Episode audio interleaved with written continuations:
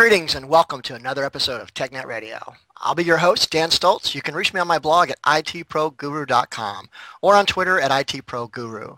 I'm super excited to have a very special guest and a very special topic today. We're going to learn a ton of new stuff, including NASA's journey to Mars, technology inside the Mars generation, STEM, STEAM, women in technology, and so much more. So fasten your seatbelt as we set our sights not only for the stars, but on Mars too. Let me bring in our guest, someone I met on Twitter, Abby Harrison, her handle is astronaut Abby. Hi, Abby. Thanks for joining us today. Hi, Dan. Thank you so much for having me. Sounds like you're working on a little bit of a cold there. Yeah, I came down with something a couple days ago. So, oh.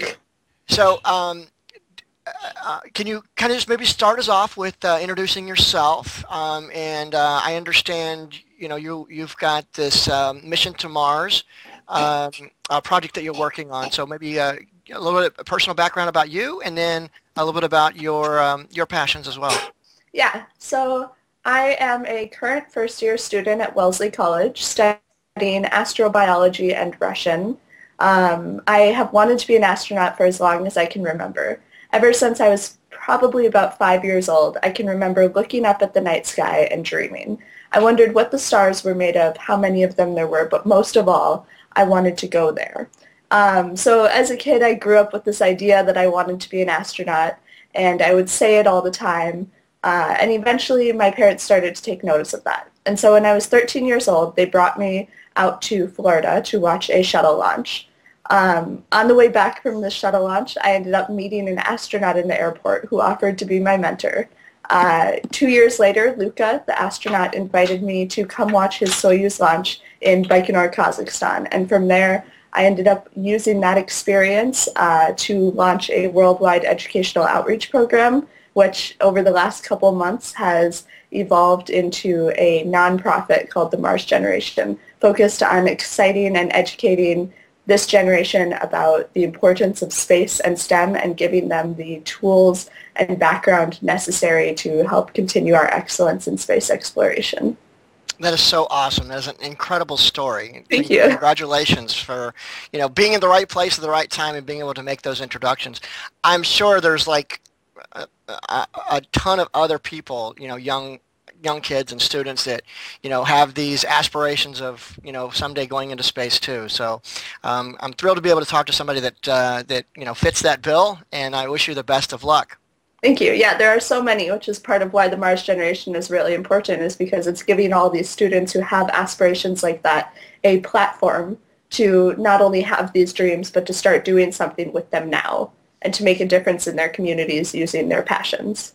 Yeah, now you're a college student, but the uh, Mars generation is more than just for people your age. I mean, it's for starting at very young ages and all the way up through through adults, right? Mm-hmm.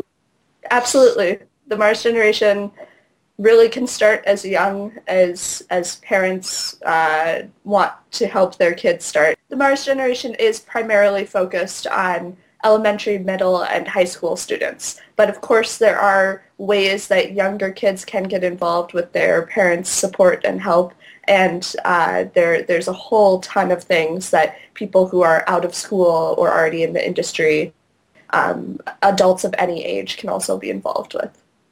Yeah, I, I, actually went onto the site um, after I met you, and a little bit more about how we met um, in a few minutes. But um, you know, as a uh, Cub Scout leader and now Boy Scout leader, STEM and STEAM, STEM, Science, Technology, Engineering, and Math, and STEAM, uh, Science, Technology, Engineering, Arts, and Math, um, are of great interest to the, you know the younger generations. And you've got just a ton of uh, you've got some really good stuff for for teaching. Um, and uh, these are really exciting topics for uh, for youngsters. So. Thank you. That's good to hear. Now um, we we actually met. I, I actually met you because you tweeted something, you retweeted something uh, about women in technology. I don't remember what it was now, um, but uh, uh, that was quite. I don't remember either because I retweet yeah. a lot of things about women in technology. so, because women in technology is actually a pretty uh, important topic to me as well. Can you tell me a little bit about your views of women in technology because you are that person. You are a woman in technology and, and kind of get your perspective of the importance of women in technology. Yeah, thank you. That's a great question, and I'm excited that you're giving me a platform to talk about it on. Um, women in technology are so incredibly important.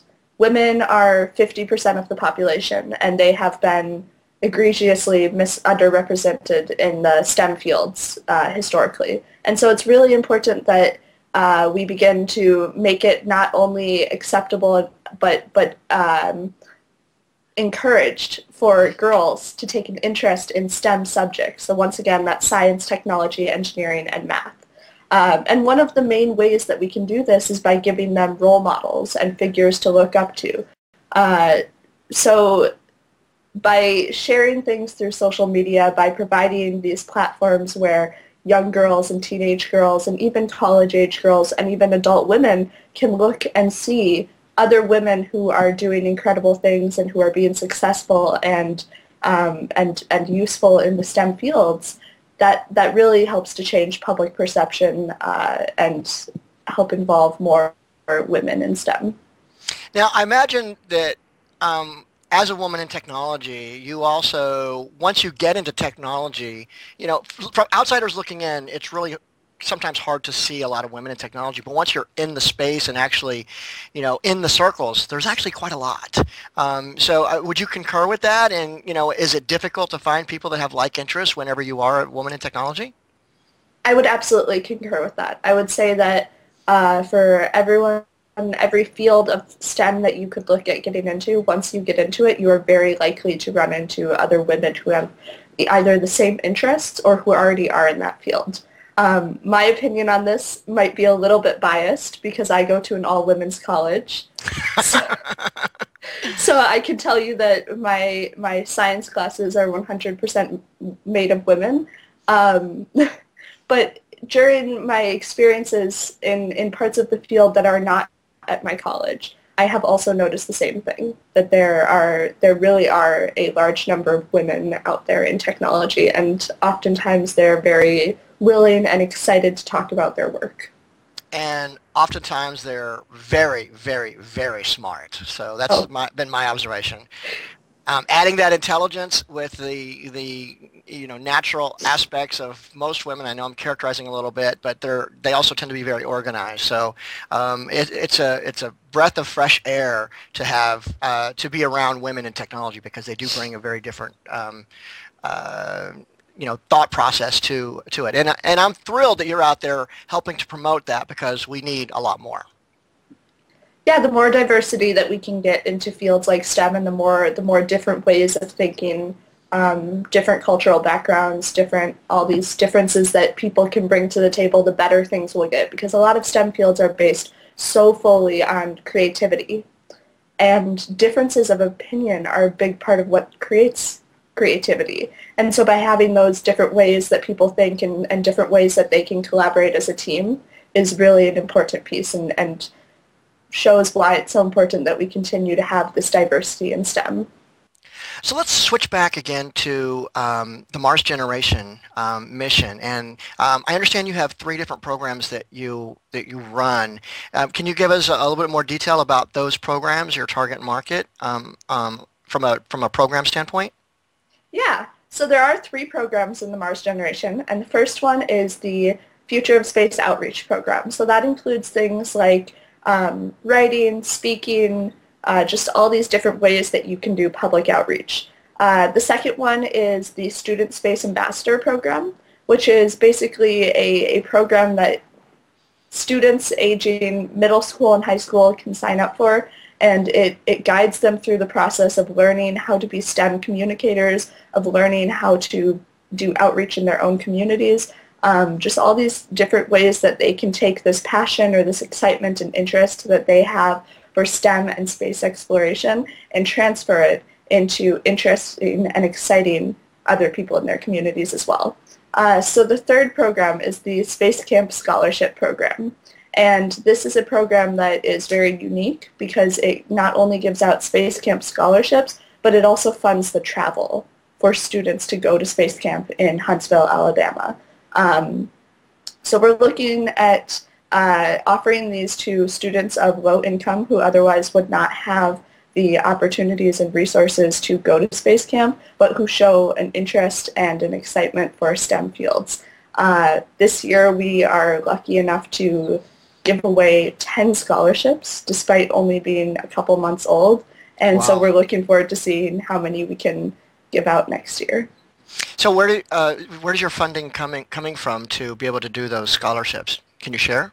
Yeah, our funding is from the ground support of people who believe in this cause. So it is almost all small donors who have each given a little bit of what they can to help uh, improve kids' lives today. And, and that can be done from the uh, Mars Generation website? Yep. So if you go to the Mars Generation website, you uh, can scroll down to the bottom and you'll find a tab that says sponsors or get involved. Um, and either of those you can find a way to donate on. Awesome. Thank you for sharing. Uh, can you go into some of your thought process around why you created the Mars generation and why it's important to, you know, help um, others get involved with, um, you know, the space exploration? Yeah. Um, so the Mars generation is a cause that is really close to my own own heart for a couple of reasons. The first reason being in the name. It's a, a way to produce a generation of people who are capable and who are excited to go to Mars. Because that's something that a lot of people don't realize is that if we do want to be on the Martian surface in 10 or 15 or 20 years, we need to have the people who are going to do the science and the engineering and all of the things involved in a task as big as that being educated now. So that means that we need to start funneling more students into STEM fields and exciting more people about going out and studying this and about being a part of something like that so that in 10 or 15 years we have the qualified professionals who can make this happen. Um, the second part is that growing up, being an astronaut was something that I always wanted to do. But I lived in Minnesota, and so there weren't a lot of resources nearby me that were focused or that were centered around um, around space or space exploration. And if they were, there were, they were hard to find. I did eventually find most of them in Minnesota, but it took a while. Um, and so the idea with the Mars generation is that this is a, a resource and a platform for students who are interested in STEM and space travel that is digital, that transcends boundaries. It can go anywhere, not just in this country, but it has and will continue to go to different places in the world. So by creating this way that students who are interested in this can interact together and can get support and can get encouragement and uh, resources for their dreams, we're giving a lot of young people who otherwise wouldn't have um, have these types of resources uh, a way to keep chasing after what seems like a really big dream. Well, I'm I'm so proud of the work that you've done in this, and you know, very thankful that you're that you're driving it. Thank you. So the can you tell us a little bit about some of the technology behind this? Because I mean, you've in a sense you've created a business out of this. Um, you know, a nonprofit, but you've got a website around it. You've got a huge following, um, and it's really taken off. So, um, what did you need to do, or what were you, know, from a technology standpoint, what did you have to deploy to to make all this magic happen? Yeah. So Mars generation does have a lot of technology involved with it. And a big part of that is that, like I said earlier, the Mars Generation is an organization that is based solely through the internet. Um, this is that's where a lot of the uh, things reside is in the internet. And so, with that being said, there are things there are things like a website, um, things like social media platforms, all of those types of things that had to be created and had to be built in order to make an organization like this possible. Um, technologically speaking, I think it's incredible. Every time I go and look at the Mars Generation website, I am just flabbergasted at how smooth it is and how easy it is for people to to uh, navigate. And I cannot take credit for that. Um, I, I did not build it. We actually had a fabulous web developer who volunteered some of his time to help make uh, make the Mars Generation website. As far as the social media uh, channels go, those um, were something that were just important to us as an organization to have a strong presence on social media because that is where a lot of our target audience resides. That's where young people are these days, and it's a lot easier and a lot um, a lot more uh, beneficial to go out and reach out to young people where they are and where they want to be talked to than to say you need to uh, prescribe to traditional methods of, um, of education or you need to prescribe to traditional methods of getting your news. Uh, that just isn't going to happen anymore. But by reaching out to them on social media, by using these uh, platforms that exist, we're able to reach a lot more people. So awesome.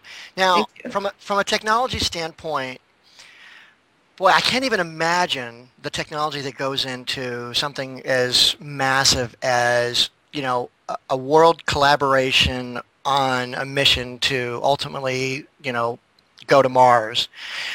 Can you begin to tell us kind of like from a training standpoint, maybe we'll start there. What, what, you know, people that are um, you know, the astronauts or, you know, um, the base camp and all of the things, what is some of the technology that they, and technology concerns they have to uh, worry about and deal with, leading, even leading up this far out to uh, a monumental project like this? Yeah, so that's a great question. The obviously the technological requirements and and involvement to do a to do anything in space travel, but especially to do a mission as complicated and as new as deep space exploration and, and particularly going to Mars um, is is outstanding. There's so much that we need in the technology field, a lot of which we don't already have and we're currently working on. As far as the technology alone for training, how long do we have? I know it's. It's. Just hit a couple points. That would be good. there's there's so much that we could talk about. Um, I think that one of the things that I usually like to talk about, especially when I'm well, when I'm talking to anybody, because this is just a really cool thing that astronauts use to train, is the idea of neutral buoyancy, which is where uh, astronauts are scuba certified and they go and use large tanks of water to simulate space, uh, the, the conditions that you would find in space, such as microgravity. Um, this is the closest way that we can get to microgravity here on Earth for a sustained period of time because, of course, you have the parabolic flights, more commonly known as the vomit comet, which mm-hmm. can give astronauts uh, anywhere, I believe, from 30 to 30 seconds to a minute of um, microgravity time at the at the top of that parabola. But 30 seconds to 60 seconds really isn't enough time for astronauts to train for missions. So instead, they use these massive swimming pools, um, which which allow them to achieve basically the same feeling as you would get in space. Um, other technological preparations. I mean, of course, you have you have things like the training capsules are very technological. Um, and I don't even know where to where to start on describing those, except to say that they're they're complicated. And to be honest, I don't think that anybody except the people who, who work on them really understand what's going on there. So those are like simulators. Yep. So simulators, you have um, launch simulators. When we had the shuttle program, we used to have a lot of simulators of landings, and you would actually have um, you'd have simulators in airplanes as well that you could uh, fly. But um, now I think it's mostly space docking while in space and doing things like that, learning how to use the Canadarm, all of those types of things. Now I understand, you know, as you're going through kind of all of this, you hope to someday go to space as well. So maybe you can tell us a little bit about a little bit more about how you're preparing today for, you know, hoping to get selected sometime in the very distant future whenever this thing actually happens. What are some of the exercises? What's the diet? Yeah, that's a great question. There, there are a handful of things that I'm doing currently to prepare to become an astronaut in the future and hopefully improve my likelihood of getting selected into the Corps. Um, the first one is obviously education. So right now I'm at Wellesley College getting my undergraduate degree in astrobiology and Russian.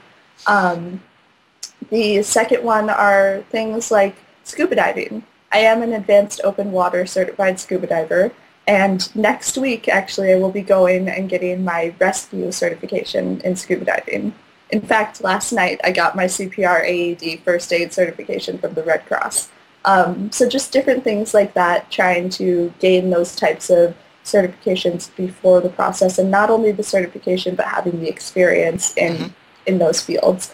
Um, I'm also looking at starting flight training some at some point soon. Um, and uh, flight training meaning a pilot? Pilot's license, yeah. Yep. Um, and so um, there are a handful of other other things that you can do, like um, skydiving or parachuting. Sometimes is considered to be a boon when you're looking at getting into this field. Um, of course, learning other languages. I have some background in learning Mandarin Chinese and hope to pick that back up again once I finish my, my Russian program. Um, and then there are things uh, like this summer I'm part of a biological research expedition to Lake Baikal in Siberia. Um, so just gaining those types of uh, ethical scientific background and research experience is also really important. Awesome. Uh, congratulations on your new certifications. Thank um, you. And, and good luck in, in, as you continue that down that road. Uh, how about diet and exercise? You know, uh, the whole, you know, train like a Martian, um, you know, uh, uh camp. I presume that's not a one-time thing. That that's uh, that's more something that you do on a daily or weekly basis. Can you tell us a little bit about that? Yeah, that's absolutely true. For someone who wants to become an astronaut, diet and exercise are very important because health is not something that you can develop overnight health is something that you have to cultivate over over years and, and hopefully over your entire lifetime.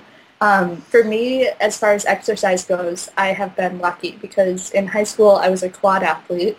So I, I, I was a member of four varsity sports my senior year, um, or three varsity, one junior varsity sport my senior year. And I got to carry that over into college. So I'm currently a member of the NCAA varsity diving team at Wellesley, um, which this is different than scuba diving. This is springboard diving, like what you would awesome. see. Um, I did that when I was in school. Yep. Oh, really? Yep. Fun.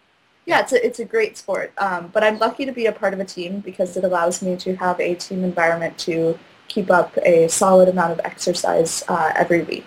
I, I probably run about twice a week, um, and I lift weights twice a week. And then, of course, when I'm in season, I practice six to eight times uh, a week as well. So exercise is very important. Diet is also very important just to make sure that you are eating healthy, to make sure that you are um, balancing things appropriately and, and obviously building up strong bones with calcium and with uh, um, other important nutrients as, as a young person because that can carry over into helping you um, withstand the effects of microgravity better as, as an adult.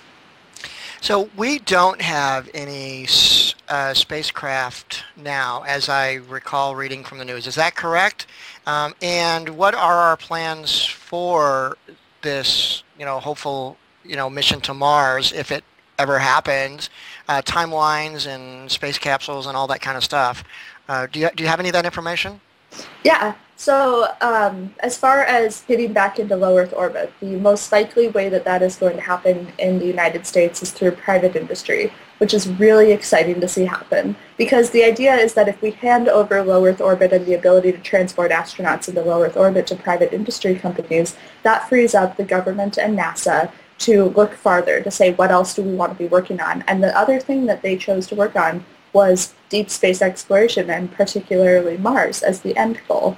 So um, as far as that goes, NASA is currently developing something known as the Space Launch System, which is a, a rocket propulsion system which will work with the capsule Orion uh, as, as a means to go farther than we've gone before and to sustain human life in space. The Orion has already had its first test flight, which um, I, I can't remember exactly how far it went. I know that it, uh, it I think maybe it went 3,600 miles. Um, don't don't quote me on those numbers though. But uh, it's it's scheduled, I believe, to have another test flight in 2018, and then hopefully to have a crewed mission in 2021 or 2022. Um, which once that happens, we're we're close to uh, having we will have the capabilities necessary um, to start working on other parts of the mission to Mars. Great. Thanks for all the, the great information. Now, a couple things I want to share with our audience how they can reach you. Um, I know your uh, your Twitter, I believe, is astronaut Abby, mm-hmm. um, and you have a website, astronautabby.com. Um, At, no, sorry, yeah, astronautabby.com, um, and then you have obviously the the MarsGeneration.org. Um, is there anything else that you want to make sure that uh, you know that you want to share with uh, with you know my audience, which is largely a technology-driven audience? Yeah, so thank you for bringing that up. Um, if anyone is interested in learning more either about my journey or about the Mars generation or getting involved in any way, uh, your best bet are either to go to, like you said, astronautabby.com, themarsgeneration.org, or find us on, on a variety of social media platforms. You can find Astronaut Abby and the Mars Generation on Twitter, on Facebook, on Instagram, um, on Flickr, all these different platforms, generally under, under some combination of either Astronaut Abby or the Mars Generation. Um, searching that will bring us up in, in most fields. Awesome. Well, thank you very much for joining us today, and I'm I'm uh, I'm hopeful that uh, this uh, video gets you some additional followers and drives some additional excitement around your train like a Martian and and getting people you know physically fit and interested in, in technology and um, deep exploration. Yeah. Well, thank you so much for having me on as well. It's been a pleasure to talk space with you, um, and I really I do hope as well that this helps to uh, involve more people in science and STEM, space Great. and STEM. Thank you. Thanks.